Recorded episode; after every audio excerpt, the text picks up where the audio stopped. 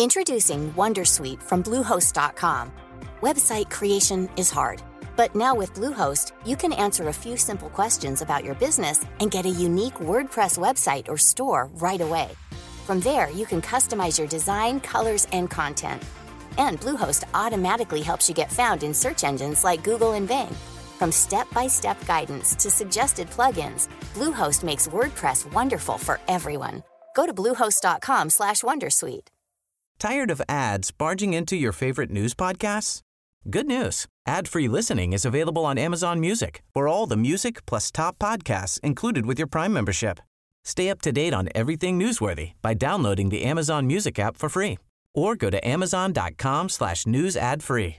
That's amazon.com slash news ad free to catch up on the latest episodes without the ads. Hello and welcome to the Media Podcast. I'm Matt Deegan. This week, Huw Edwards the BBC and The Sun. Has anyone had a good seven days? Uh, meanwhile, in Ireland, RTE faces its own scandal. We discuss the need for transparency in public funded broadcasters. Also on the programme, Lineker tops the BBC wages list while BBC Studios reaps bumper profits and Labour gets on the wrong side of the press. All that, plus in the media quiz, we'll play Spin Doctors. That's all to come in this edition of the Media Podcast. In the news this week, a poison pen letter that was sent to most of Fleet Street has been leaked online. It concerned new podcaster George Osborne, but whilst the email contained no evidence to support its claims, the fact it dropped the night before his wedding meant it was shared widely. Uh, the new film studios in Waltham Cross have paused amid fears over increased business tax rates. Hollywood Sunset Studios' concerns about the impact on production were echoed by other studios who have already been in talks with the Culture Secretary Lucy Frazer. And Meta's friendly answer to Twitter, Threads amassed 100 million signups in five days and became the most rapidly downloaded app ever. Meanwhile, the Musk owned app is shedding users, and Elon has threatened to sue the copycat platform. Now, joining me from the London podcast studios for our final episode before the summer break, we welcome back editor of the Media Leader, Omar Oakes. Uh, Omar, I was reading on your site about Channel 4, uh, reporting about their digital advertising income seeming to be pretty healthy. Yes, Channel 4, as All 4 as it was, the streaming platform is rebranded. It will always be 4OD in my heart. Oh god, now you're going back. They always rebrand. Why do they rebrand? Yes, um, so they're doing well, and not just only that, non-advertising revenue is up as well. So CEO um, Alex Mahon was very pleased about that. So digital advertising's up, um, and that because they represent some other some other TV channels as well. Uh, yes, of course they run a sales house. So in the UK, sales houses are you know run by Sky, ITV, and Channel Four. But that doesn't escape the fact that you know the linear ad market has been tough this year. Two thirds of their revenue still comes from linear TV advertising, and they estimate that it's going to be down by six percent this year. Um, so the fact that they were coming into 2022 only two percent down, they're actually quite pleased by that. And it was their best ever year the previous year. Yeah, so they put surpassed mm. one billion pounds revenue for the first time, mm. and they did that again this year. Um, but yeah, it's there's no getting around it. It's a tough market for TV, as we'll probably get into with other topics. Broadcasters are looking to diversify revenue, looking to make more out of their streaming platforms, which they've invested a lot in. But you know, it's tough out there in terms of production and perhaps an oversupply in content. Uh, and next to Omar, we have the New Europeans editor in chief, Matt Kelly. Uh, Matt, The Sun was revealed to have the highest readership in print and online of any UK commercial news brand, according to PAMCO. Um, earlier this year, YouGov found it was the least trusted news brand of the UK, the BBC being the most trusted. It's a strange relationship, isn't it, the public and The Sun? Well, I don't know how you can be the most influential and yet the least trusted. How does that work? I, I mean, people say, I don't believe a word they say, but I'm going to do what they've told me to to do. You know, I don't think that they've got great SEO. That works. I also um, don't particularly trust the report, frankly, because I know that the Sun, like many other national newspapers, no longer reports its mm. daily circulation mm. because the statistics are so catastrophic. Um, and I think I'm right in saying that the Daily Mail is, for better or worse, probably the most purchased um, newspaper day to day. So you know, whether influence uh, extends to the same degree online as it used to in print, I also think is massively spurious claim. So, yeah, I'm not totally convinced by either of those uh, statements. Well, it's definitely been in the press this week. Uh, there's been one story that's been dominating media discussion. This is The Sun publishing allegations against a BBC presenter who we now know to be Huw Edwards. Uh, now the media circus has quiet, quietened, slightly quietened. Questions are being raised over the BBC's handling and also The Sun's decision to publish the story. Um, I mean, Matt, The Sun were they more cautious than usual or were they more aggressive than they usually are? I mean, I looked at some of this and thought some of it harked back to the the sort of gay outing days of Yeah. the, the 80s and 90s. Is it just a version of that with some new stuff stapled on? Yeah, I mean, the most astonishing thing to me about this story is that anybody's expressed any sort of curiosity as to whether the Sun got it right or wrong in the way they approach this kind of journalism, because this is what they've been doing forever, and they've been doing it as viciously and as brutally as this, you know, for ad infinitum. The only difference here is that, that I think because of fear of privacy law, or maybe just the fact that the actual complainant told them on WhatsApp that the story was bollocks. They didn't name the presenter. And there's a kind of, um, I think, uh, real upside down nature to the way this story is developed. You know, we've now got a series of complaints coming out against Huw Edwards, which will be investigated and I'm sure will be treated with all credibility as they should be. But the central complaint, the thing that kicked the whole storm off, the thing that is probably responsible for him being in a psychiatric hospital at this moment, is the only thing we know to be bollocks. So there's a real unfortunate nature to the way this story's unfolded, uh, which does none of the British media any credit. I don't think the Sun journalism has been good. I think the BBC's reaction to it has been hopeless. Both, the, you know, the the, the lack of agility in investigating the complaint in the first place. Uh, also, the, But how could they investigate a thing which sort of turns out not to be true? well, I mean, but the complaint was made. You know, uh, it wasn't put to Huw Edwards. But it wasn't. It, instance. wasn't it diff- We don't. This is part of the problem is we still don't know a lot of the details. Yeah, well, we know it was made. It was seven weeks ago, and But, then- but it was a state. The the view was it was a slightly different complaint to maybe one that the Sun got. Yeah, yeah. Well, absolutely. And I think you know the the Suns. There was there seemed to me to be some backtracking in the Suns' uh, position on this, where, where they started saying, well, they splashed. Here's the story. You know, BBC Star in, has been has paid thirty five thousand quid for these sexual pictures. Uh, with a 17 year old, which is the bit we know for sure isn't true, because if that was true, he would currently be under arrest and being interviewed by the by the Met. So we know that's not true. Uh, they then started saying, "Well, we know what we've reported is the concerns of two very upset and worried, you know, parents." Uh, and then the actual complainant comes on and says, "The whole thing's a load of rubbish." So you which know, which you knew before you published. which which Which uh, which, by you. the way, the the complainant WhatsApped you to tell Yeah. you, but you never you never included that in your coverage, which Well, strikes me as utterly bizarre. You've been in newspapers all your life. Yeah. Um, what would what would have been the conversations around that news desk about what to take a flyer on, Yeah. uh, what to ignore, what to go for? They obviously decided that this is a great story. Yeah. Was it just it sounded too good to be true, and they just got excited It's by what it seemed to be? It takes a lot of News UK Yeah. slash Sun boxes. You know, it's anti BBC, so you just think, oh, this has got everything that the Sun loves yeah, on lead. and I, what I'm trying to work out because I have sat in those newsroom meetings, and you know, the first stage is fundamentally: do we believe this to be true? And I think, ironically, you know, the recent court case where uh, Prince Harry gave evidence, one of the factors that came as a surprise to a lot of people, I think, was the degree to, of care to which tabloid newspapers do go through to make.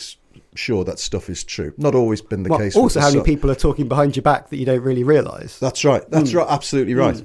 Now, so you've got that meeting. We've got a story. We've got two concerned parents. It's it's in the aftermath of the Philip Schofield saga. So there's resonances of that. You know, it's another big scandal, and newspapers love themes. You know, they, there is a thematic procession of stories quite often. So you've got that on one side, but it's hard to escape the feeling that what was really driving this, because that story, the editor would have had to go through legal, would have had to take an advice. I'm sure that the chief executive of, of news would have been in the loop on this. The fact that it was an anti BBC story, I think, ticked more boxes perhaps than the fact that here was an alleged miscreant uh, leading the news at 10. Omar, do you think the sort of the Murdoch distaste for the BBC and desire for it to not be the size it is drove some of this decision making? Well, I think as you've seen with the Richard Sharp affair earlier in the Mm. year, is that the BBC can be quite flat-footed Mm. at its worst, or even most often. I think that's that's a weak spot, and when you're running a massive organisation, I actually have some sympathy with Tim Davie. I mean, there, there's a lot to criticise him for, but in this particular case, as you know, previous contributors to the show, when you talked about Carolyn McCall appearing for a select Mm. committee, Philip Schofield, you know, what's an organisation to do when complaints are made, or if in that case complaints aren't made, but there's whispering and rumours? You know, there's only so much you can do in an investigation, particularly in this case where the central allegation may not even be true. It was Mm. like, well, we perhaps we didn't investigate it as thoroughly as we could have done. But remember, this is as my by my count, this is five weeks. The Mm. story came out and the first allegation was made. Remember Chris Pincher, the man who did for Boris Johnson, Pincher by name, Mm. Pincher by nature, as he famously is reported to have said. That took five years Mm. to come out. Yeah. And you know, when you're in a high profile position like this, you know, I I'm, I'm ashamed to say I approached Huw Edwards in the streets. I saw him in, in summer, and he was very nice and took a selfie with me. And when you're that famous, when you're that household name level of famous. It, a lot of people he struggle with mental health. It could break your brain. Well, so they- the BBC it's- the the situation BBC is probably not as simple as that. The BBC get hundreds of complaints a day, um, some of which are fair, some of which are opinions, some of which are green ink. You can see why it went a different direction. Yeah. I mean, it's almost impossible to fix. Isn't it impossible to fix that complaints procedure? Just some stuff like this does happen. I guess so. I mean, uh, there's a the latest update on the story.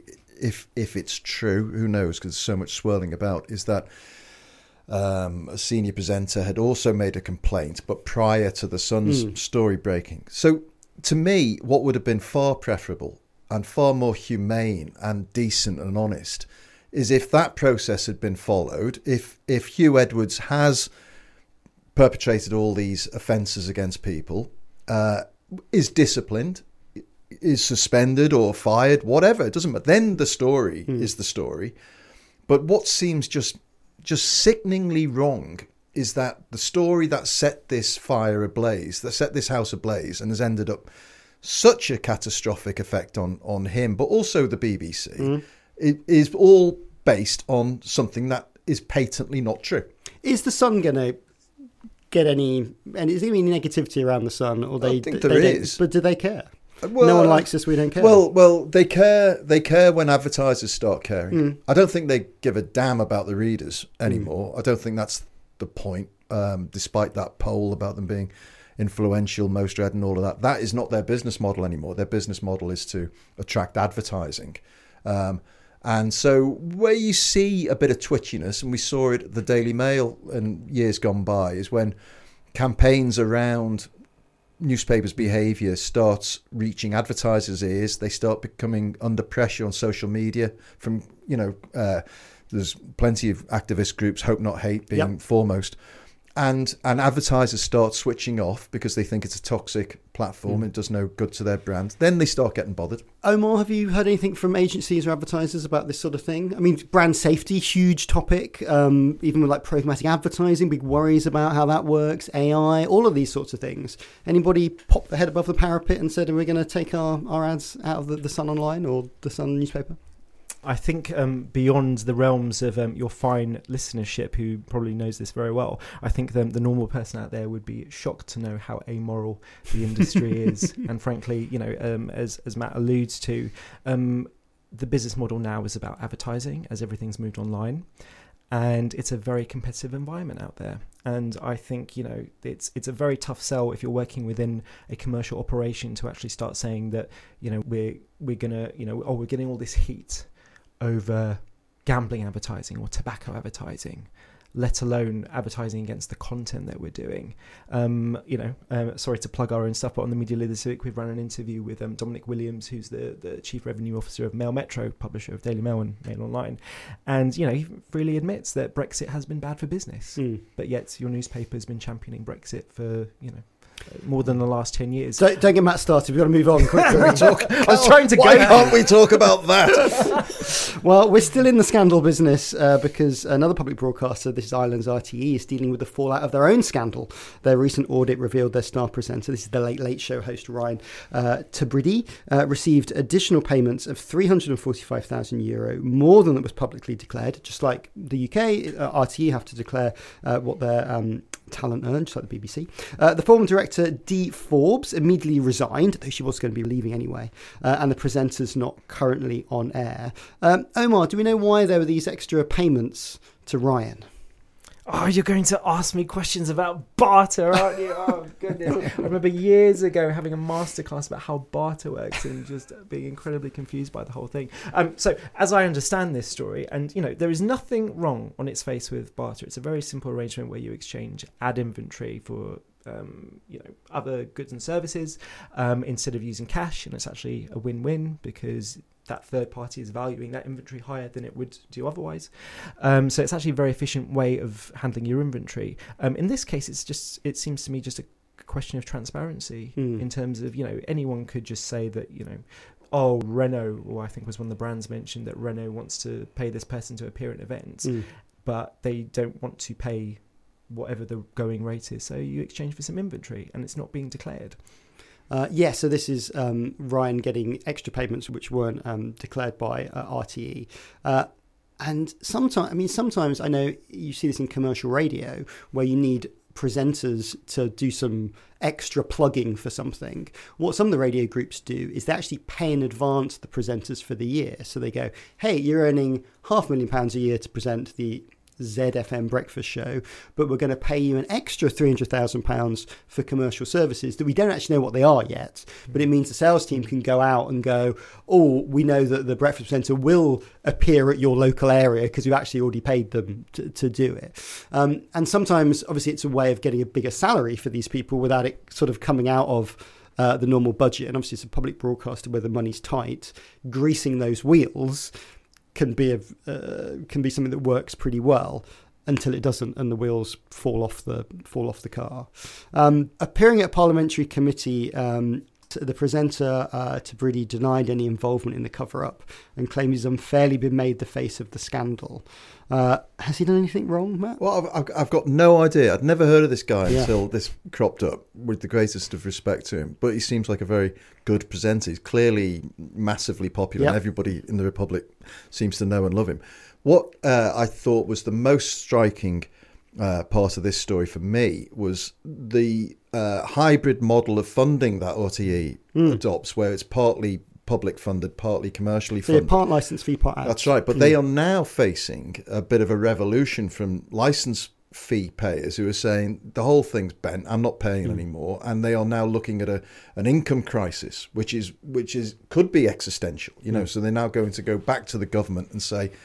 We hope everyone's going to pay their license fee, but it looks like we're going to get a lot of people refusing to. On the back of this, help us out some more. So it does, you know, we've got the same thing going with the BBC about their funding model. You know, But also, it- everyone has got it in for the public broadcasters. Everybody has, which is a bit of a shame, really, isn't it? Because you know, imagine life without them. You know, it'd be pretty well, well, if you're, in, terrifying. if, if you're in some buildings, you'd be very happy with a, a life. well, you would them. if you're in in you know the News UK building, but that's that's a long running agenda for purely commercial reasons. And you know, if I understood that as a punter, as a license fee payer, I'd be doubling down on my Hmm. license fee. If it, if Rupert Murdoch is really upset by it, I'd think that was a good indication that it was a well worth paying for. You know. Uh, but this is the trouble with governments as well, isn't it? Like it, it plays into uh, a lot of anti-BBC feeling, uh, anti-public broadcaster feeling that right, particularly not entirely, but right-wing governments have Yeah. about public broadcasters too. Yeah.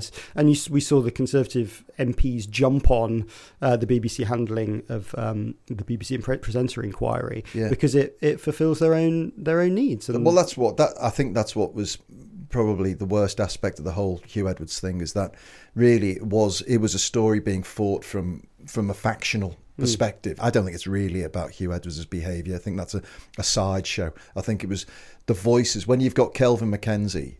You know, the guy who literally had to pay Elton John a million quid for making up stuff, homophobic hmm. slurs about him uh, as editor of The Sun. When you've got him on The World at One, given a platform about defunding the BBC because they can't be trusted because of this one individual who is not the BBC. He's a, a person, that's mm. all.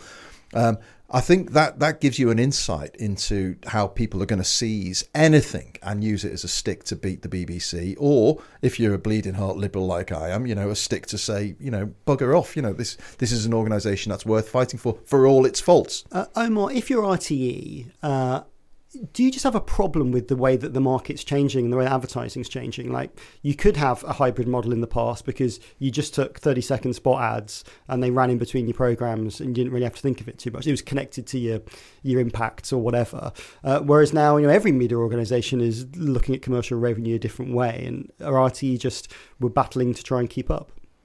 Um, it could well be that. I mean, I I remember um, when the credit crunch, there was a huge rise in barter activity in the UK um, because there was a glut of ad inventory that wasn't being taken because of fallen advertiser demands. Now, when we just referenced Channel 4 um, TV, which is still a huge part of the traditional ad market, um, is there's going to be a fallen advertiser demand. There already is.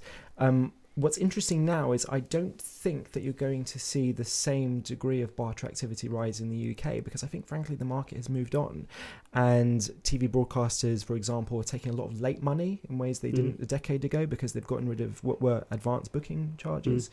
Mm. Um, there's more digital inventory. We just talked about Channel 4, there's ITVX, there's lots of streaming platforms, lots of connected TV money, and advertisers want in on that. Um, and the rates are much often much more expensive, aren't they, than broadcast television? Sometimes that digital capacity can be very profitable yeah, for So I so forgive me, I don't know the ins and outs of RTE as a broadcaster and what streaming mm. platforms, what digital inventory they have, but I suspect the market is far behind what it is in the UK. So maybe from our vantage point, it seems a bit hmm, this thing looks like a very 2009 story. Okay, we'll have more media talk after. Introducing WonderSuite from Bluehost.com Website creation is hard, but now with Bluehost, you can answer a few simple questions about your business and get a unique WordPress website or store right away. From there, you can customize your design, colors, and content. And Bluehost automatically helps you get found in search engines like Google and Bing. From step-by-step guidance to suggested plugins, Bluehost makes WordPress wonderful for everyone. Go to bluehost.com/wondersuite. Tired of ads barging into your favorite news podcasts? Good news. Ad-free listening is available on Amazon Music for all the music plus top podcasts included with your Prime membership. Stay up to date on everything newsworthy by downloading the Amazon Music app for free or go to amazon.com slash news ad free. That's amazon.com slash news ad free to catch up on the latest episodes without the ads. Hey, Dave. Yeah, Randy. Since we founded Bombas, we've always said our socks, underwear, and T-shirts are super soft. Any new ideas? Maybe sublimely soft. Or disgustingly cozy. Wait, what? I got it. Bombas. Absurdly comfortable essentials for yourself and for those facing homelessness. Because one purchased equals one donated. Wow, did we just write an ad? Yes. Bombas. Big comfort for everyone. Go to bombas.com slash ACAST and use code ACAST for 20% off your first purchase. Hey, Media Podcast listeners, a little podcast admin for you. As is the tradition, we'll be taking a break over the summer as you will jet off to your chalets. Uh, but we will return in late August with a special from the Edinburgh International Television Festival. So if you're there, please do come and say hello. And if you're a business looking to reach the thousands that listen to the Media Podcast every week, whether they're TV execs, journalists, radio chiefs, or marketing gurus, just head to themediapodcast.com to arrange a chat for our autumn season. We'd be delighted to speak with you. That's go to our website, themediapodcast.com, uh, to arrange a chat. Uh, okay, back to the show.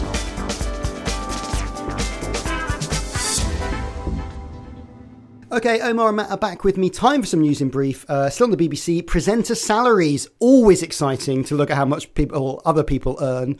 Uh, Gary Lineker has continued his reign as the BBC's highest paid presenter, according to their annual report, uh, with an impressive £1.35 million for talking about football. Um, Matt, the BBC backed down when uh, Lineker stood by some of his comments earlier this year, and he remains their highest paid host.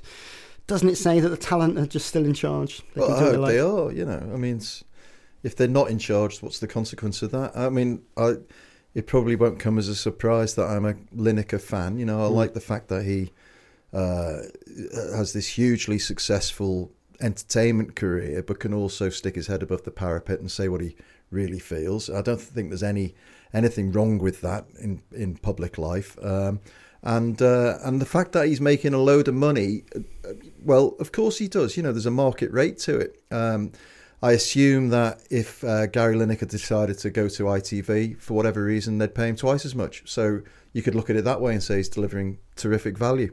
I mean, is it though just if you're running the BBC and you know you're going to get a Gary Lineker related kick every year, um, just just move on and just just put someone else on. It doesn't affect the, the viewers of, of Match of the Day, is it? But can't, why can't the BBC? Why are they so sensitive to the fact that you get a Gary Lineker Hmm. kick? You know, we live in a very contentious world where people are debating. But they got enough trouble. We've already seen today Well, they got yeah. enough trouble. Why add another one? because he's great at what he does. Yeah. He does loads of content for them. He presents all sorts. It's not just match of the day, whittling on about football and was that a great corner and all of that. You know, does loads of stuff for them. He's a consummate presenter. I remember the first time he was on Match of the Day because I'm that Yep. old. He was hopeless. Yep. Do you remember? He's, I mean, so he's really become this this uh, this consummate professional, and I think we should look at him um, and, say, you know, you. Given the context of the salary ranges you talk, I mean, put it this way: there are people on that list Hmm.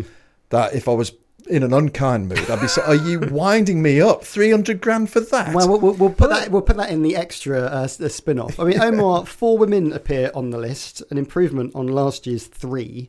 Uh, still, It's a still, thirty-three percent increase. That's progress, right? yeah. Is it progress? um, no, obviously not. There aren't enough women in media. There aren't enough women role models in media. We know that. I mean, Gary. I'm Lin- very conscious we're an all-male uh, panel Yeah, today as well. say well, I was, well, I, well Yeah. I, I was, I was thinking of changing my mat just to fit in with everyone else, but um, I, I didn't get the paperwork in on time. No, the, Gary Lineker, you know, his market value is exemplified by the fact that he already does work elsewhere. He's, Mm. ve- he's a very highly in-demand presenter who's done work for Al Jazeera, uh, Comcast, BT um, Sport, BT yeah. Sport, Champions League. Walker's crisps. Yeah, and so Does he? so you can't, on the one hand, say that the BBC doesn't function correctly, and on the other hand, when you have a very successful show that's watched by millions of people every week, and this guy's been presenting it for two decades, and suddenly say that oh, actually, we should be, you know, getting. I don't know the cleaning, the cleaning man, the Mm. cleaning lady to present it. Yeah. I, I don't Or understand. Alan Shearer, even worse. Well, Alan Shearer is doing all right on the list already. Yeah, yeah. he's on nearly a million himself. I mean, Yeah. you know, what, what I was more concerned about is to see Ian Wright. They made a big deal um, a few weeks ago about Ian Wright presenting the show alongside his son, Shaun Wright Phillips. Uh, I'm that's you know a nepo baby footballer. I was I was against that, but Gary Lineker, I'm all for. Uh, so many big names aren't listed um, as they're paid through independents or BBC studios. Uh, does it undermine the the list and the reporting of the list uh, by hiving off all those people? I know that I, you know it's it's increasingly a global market for talent, as we just talked about Gary Lineker. These are international broadcasters who are going to look to poach international talent, particularly on sport. Remember that Amazon has Mm. come into the UK with Premier League rights as well, and if you've watched the coverage on Amazon, it's like an Avengers assemble of you got some Sky presenters with some BBC presenters with some BBC Sport presenters, and they all kind of mix and match from the others. And I think the market actually, we're going to see some interesting things happen in the market where you're already seeing with uh, Major League Soccer going on to Apple TV. Um, you're going to see even more sports right go on to Netflix. It's going to become more competitive. I'm fascinated to know what happens with the Premier League and Sky. Also got TNT Sports, the new Eurovision BT, uh, Eurovision Eurosport BT Yeah, joint yeah. venture, and what they do out of the ashes of BT re- Sport. rebranding uh, this weekend, I believe, to Mm. TNT Sports. Um, so you're going to see even more talent move around, and it's going to get even more expensive to have the best talent. And if they're going to continue to have match of the day, it looks like they will for the foreseeable future. Um, whoever presents it in future, because Lineker's not going to be around forever, then they are going to be earning a million plus. Mm. Uh, well, in the annual report, we also heard about bumper profits for BBC Studios. They rose from 6% to 240 million. The success has been attributed largely to the expansion of its global content studio, which now generates over three quarters of revenue from third parties. Uh, Matt, BBC Studios doubled its business in the five years to 2022, and it's aiming to double again in the until 20, I think 2028. They're aiming for. Um, that's pretty good. It's great. I what, mean, what strategy's got them there? What do we know? Well, I mean, it just it's it's part of the picture of people's insatiable demand for high quality content. You know, and they've they've produced some great shows, uh, and I think they'll they'll continue doing that. I think what is interesting is how much of this becomes part of the the bigger picture future about the funding of the BBC. You know, and can the BBC produce shows that go global and make huge revenues uh, and mitigate some of the the costs domestically. You know that might be. Uh, something that strategically becomes more and more important to them, which, which is be- the- good. The, yeah. ultimate solution would be BBC Studios funded the the, the domestic Yeah. uh, BBC. Yeah. They're still about They put about three hundred million in, didn't they? Something yeah, like this. and they're, yeah. so they're about two and a half billion away from That's right. uh, Yeah. from being doing it all in total. Yeah, Uh, well, in the every right direction. counts, yeah. Uh, Omar, can they keep up momentum? Um, I, I, I fear that they can't. To be honest, I mean, we're already seeing this year that Netflix has scaled back. Disney's made thousands of layoffs, scaling back production. Um, we we already before the pandemic had a huge um, arms race in content production when uh, content ad- when adoption was taking place on streaming with Netflix, Disney Plus, Amazon Prime Video, and then everyone was forced to sit at home all day during the pandemic. Mm. So even more content, and then there was production restrictions, and then everything came back with a bang. And now we're seeing everyone get over their skis. And what we're, I think we're going to see a correction in the market where, I mean, BBC Studios they can take it because of the particular model of the BBC, but there is clearly an oversupply in TV content right now. And you know, you know, three years ago there was never a better time to be a gaffer or a lighting Mm. assistant, but I think that those days are up now, and we're seeing a, a return to the mean. And particularly in factual television, which has seen even more cuts, uh, which we talked about over the past few weeks. Uh, the government's set to abolish Section 40 of the Crime and Courts Act, which obligates any newspaper that's not signed up to the regulators to cover the costs of any libel trial, even if it loses. Uh, but Labour is likely to anger news publishers by saying that they would challenge the repeal. Um, Matt, Section 40, um, it's never been implemented Mm. particularly. Why does some think it needs to exist? Well, I mean, it's it's it always it strikes me as a a very dangerous element to have uh, a, or a pro- proposition to somebody. You know, you can sue somebody, you can sue a newspaper, and even if you lose, the newspaper will have to pay your costs, which is fundamentally what Mm. Section Forty establishes. It, it, it does seem to be an encouragement to people to sue newspapers. Uh, some might say good. You know, there's lots of people who deserve to sue newspapers but can't afford to. But equally, if you do that, you think about the people that newspapers investigate, you know, seriously wealthy individuals who could go with absolute abandon and sue every mention that they come, you know, as defamatory. That seems to me to be fundamentally discouraging to the practice of investigative journalism. So, I- how do you how do you balance? how do you balance it? Um, and we've talked about already the yeah. overreach of, of newspapers. Yeah. Do you need to have something that seems uh, a little bit mean to, to try and keep them on their toes or make them a little more honest? Well, well, well, I think it all boils down to the way that newspapers are regulated, and this is uh, an argument that's been running now since Leveson and the government of the day's um, determination to have this uh, a state-sponsored regulator, which I think quite rightly newspapers push back against, IMPRESS. Um, but nevertheless, you know, the state of British newspapers has always been um, you know uh, something to behold. And and self-regulation is always problematic and always uh, problems crop up from time to time that make people say we've got to renew the whole system. But giving people a free pass to sue newspapers at will effectively seems to me to be not the solution what what i find um, curious is Labour's insistence that that they wouldn't repeal it because, it, like I say, it's a moot point almost because it's never been enacted anyway. But um, so why Keir Starmer? It's interesting. Keir Starmer not particularly uh, courageous when it comes to challenging uh, newspaper barons' interests, sipping champagne at, at uh, Murdoch's summer party and stuff like this, making potentially a, a, a an argument for himself with those with those people over this. It's an interesting move. Uh, Omar, is that just something Labour are saying, but they wouldn't actually follow through with if they if they become uh, the leading party of the country? Well, I'm absolutely astounded. Why say anything? Mm. Why? wh- Where was the demand? But being on the side of the newspapers isn't isn't great for their core audience, is it? For No. Labour's core audience. Well, I suppose so. I, I, I doubt that kind of you know the, the traditional Labour voter, whatever that looks like nowadays, because the demographics have changed. I doubt that there is a huge demand, and no one's going into the ballot box next year thinking, "Oh, well, I was on the fence, but now you know they're going to protect you know billionaires and oligarchs, make it even easier to sue newspapers." Yeah, that's why I'm going to vote Labour. Um, I'm just astounded at this story. I'm I'm actually appalled, and as someone who's worked in this industry for you know, 15 odd years now, um, it's actually really offensive. Do you think they would have had more uh, a better chance if they'd basically said we're going to do Leveson Part Two, which was never you know it's never happened. Well, I think I mean,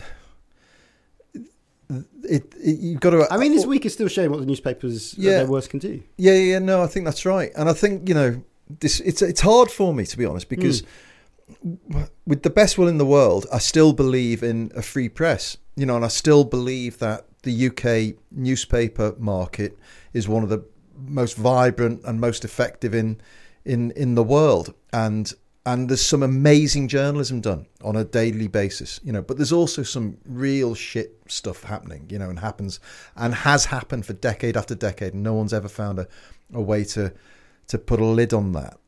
It, it you got to also take a big step back and say who's driving all of this, and it's not Murdoch, it's not the government, it's not the BBC, it's the British public who drive all of that stuff because they have this innate fascination with it because they've grown up with it and they love all the, the gossip and tittle tattle. So, so anybody who feels absolved in this argument, you know, I don't think any any of us are, are guilt free about how the British press acts. But how you how you go about um, enforcing good behaviour in the press is is a question that's never been satisfactorily answered. Whether Leveson two would, would make any real fundamental difference, I don't know. You know, I don't think Leveson one made any fundamental real difference. Um, but I suspect you know there will always be voices off calling calling for it, and one day somebody will f up to the degree that that call becomes a little bit more loud in the public sphere and is accepted. And we'll be here when they F up. Uh, there's just time for the media quiz. This week it's entitled Spin Doctors. Uh, I'll name a media brand or show. You tell me if this week they've had a spin off or been spun out. So we're looking for a spin off or have been spun out. You can buzz in with your name if you know the answer. So Omar, you will say, Omar? and Matt, you will say, Will I say Matt? Yes, you will. Uh, right, here we go. Uh, question number one. Uh, so, spun off or spun out? Uh, the New York Times Sports Desk. Spun off. Matt. Uh, Matt, Matt. Matt. I know this. Oh, God, I'm so excited. I know the answer to a question. Yes, uh, spun off Yes. to uh, being replaced by The Athletic. Yeah, so the, the New York Times acquired the Athletic uh, subscription uh, sports digital service, uh, and there was always a bit of a question, wasn't there, over the, the how complementary they were. But in the end, they decided that the New York Times sports desk are no longer needed in their current form, and they're going to move the Athletic coverage in. Sensible, Omar? I have subscribed to The Athletic in the UK basically since it came out, Mm. and it's been ad free for a long time. And since it's been acquired by the New York Times and had ads ostensibly, I haven't seen very many ads apart from Mm. house ads. So that's interesting, number one. But I can tell you that in general, the quality of the journalism is fantastic.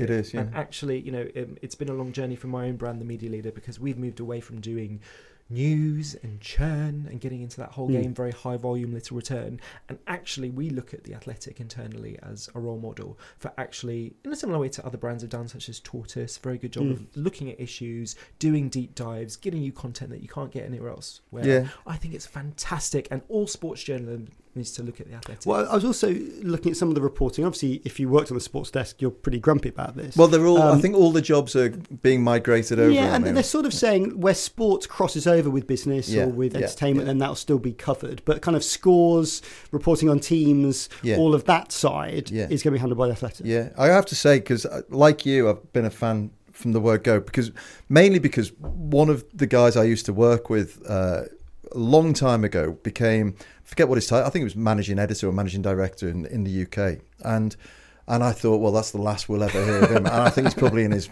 villa in the Bahamas now, having having been part of that buyout. And they've and also I know some guys who left regional journalism, mm. and it's funny enough. Regional journalism has its knockers, but I think one place it always excels is in sports coverage, and you get some fantastic sports journalists in regional journalism. And and I know a couple of guys who left newspapers I was working with and uh, joined the Athletic, and it became the making of them. You know, again, I thought we'll never hear them again. It's it's it's been a, a, such a great vehicle for journalism, which is always, I think, very heartening. Well, I think one of the uh, athletic founders in their um, enthusiastic early days said, uh, "We're going to wait out until every local, right. uh, every Yeah. local sports." Uh, that are gone, Yeah. uh, and in some ways they've perhaps achieved that with the New York Times. Oddly, in what they've said. Right, question number two: uh, spin off or spun out Taskmaster. Uh, Omar, Omar. spun in, Sp- spun in. What, what's the positive spun one? off. oh no, The- Uh, whatever the positive one is. yes, a spin off, correct. Uh, this is Channel 4 have announced a new food based spin off of Taskmaster. Uh, Foodmaster, hosted by Ed Gamble, will challenge five celebrities to get creative with cuisine. Uh, but don't get too excited. Channel 4 aren't officially commissioning it again, as it's currently a one off pilot. I mean, this makes sense for broadcasters, doesn't it? To, to look at, at really well, uh, well supported, well liked programming and find new ways to drag some more cash of them. Uh, yes, and Taskmaster Taskmaster has been a particular favourite of Channel Four. Um, you might remember not so long ago they fell foul of ASA rules over not declaring that Google was actually um, an, uh, advertising this this production that they were doing with Taskmaster content. And you know they're very entrepreneurial, and Channel Four has you know does um, co-branded content very well. Uh, okay, so you've got a point each. Uh, uh, spin off or spun out. Question number three Kiss FM. No idea. Come on, you're, one of you pick one. Omar, the the negative one, Spun out. Uh, correct. Uh, this is uh, Kiss FM has seemingly overstayed its welcome in Cambridge, Suffolk, and Peterborough, despite resistance from people who were involved in a consultation from Ofcom. Uh, Greatest Hits Radio, another Bauer brand, is going to replace Kiss on three of its four FM frequencies in the east of England. Uh, so this is part of, of Bauer's desire to put uh, Greatest Hits Radio on more FM frequencies across the country. Uh, Absolute Radio came off FM in London and the West Midlands. Kiss now coming off in the East Midlands. Is radio now just for older audiences? Are they taking the younger stations off? I don't know, really. I think a lot of older people are tuning into more and more podcasts as well, aren't they? I think I, I have no idea, to be honest. It's an interesting question. Yeah, I mean, it's, your point about podcasts is right. I mean, I feel like um, every other male friend is texting me every other day talking about Robert F. Kennedy Jr. and this is all over the podcast That's right, networks. Um, I, I feel like you discussed this on a previous podcast. Like th- these AM, FM transmitters, Mm. they're they're expensive and difficult to maintain, and as things move to digital, that's the way things are going. So to your point, I suspect you're right. Although we have had some interesting data about as people return to the office. This is borne out in the RAJAR data. People returning to the office, younger people are actually indexing higher for listening to radio than one of the professional working ones. Um, so there's that. Someone once told me a very interesting fact about the future of automated cars Yes. and how that would be partially the death of radio because Uh, hotels on wheels. You watch because TV. as you as you're driving along you no longer have to pay attention to the road and so this captive audience you, people would switch over to I think, visual you I think it's particularly a problem in America where 50% of consumption of radio is in car. In the UK, it's only 20%. So, uh, still, the, the biggest place people listen to the radio in the UK is the home, about 50%. Uh, but yeah, I think, I think there is something about the digital analog switch. And you know Bauer had a lot of success from greatest hits radio. And we will hear in a couple of weeks uh, whether the arrival of ken bruce has transformed their ratings even further. Uh, right uh, congratulations omar uh, two points to you.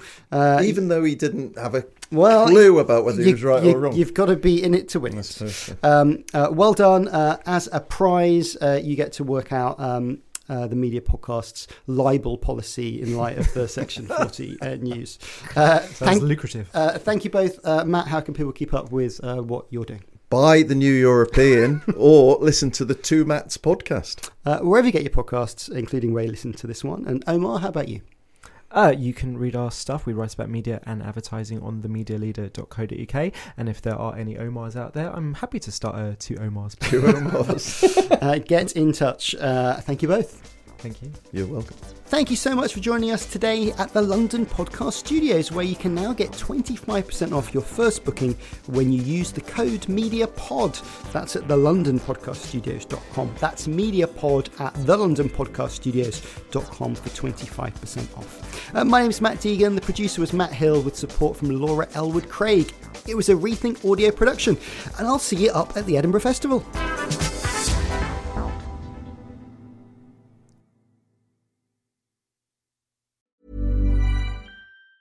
Tired of ads barging into your favorite news podcasts? Good news. Ad-free listening is available on Amazon Music for all the music plus top podcasts included with your Prime membership. Stay up to date on everything newsworthy by downloading the Amazon Music app for free or go to amazon.com slash news ad free. That's amazon.com slash news ad free to catch up on the latest episodes without the ads. Hello, listener. Is it me you're looking for? As brands, we're always wanting to make a connection, to find the person you can rely on, the one that's there every week, month, or year, and always has your back when you need them the most. It's a little like matchmaking, don't you think? With ACAST podcast ads, you can filter for your exact dream audience so you can find the ideal customer for your business. The Romeo to your Juliet, the Rachel to your Ross, the Bert to your Ernie, and avoid those red flags and time wasters. Your ads can communicate with them in the most intimate way possible a one on one conversation, a chance meeting in the gym, or a coffee shop. So go on, give it a try. With over hundreds of thousands of listens a month, your person is probably here. Get closer to your audience. Make podcast ads with ACAST. Head to go.acast.com to get started.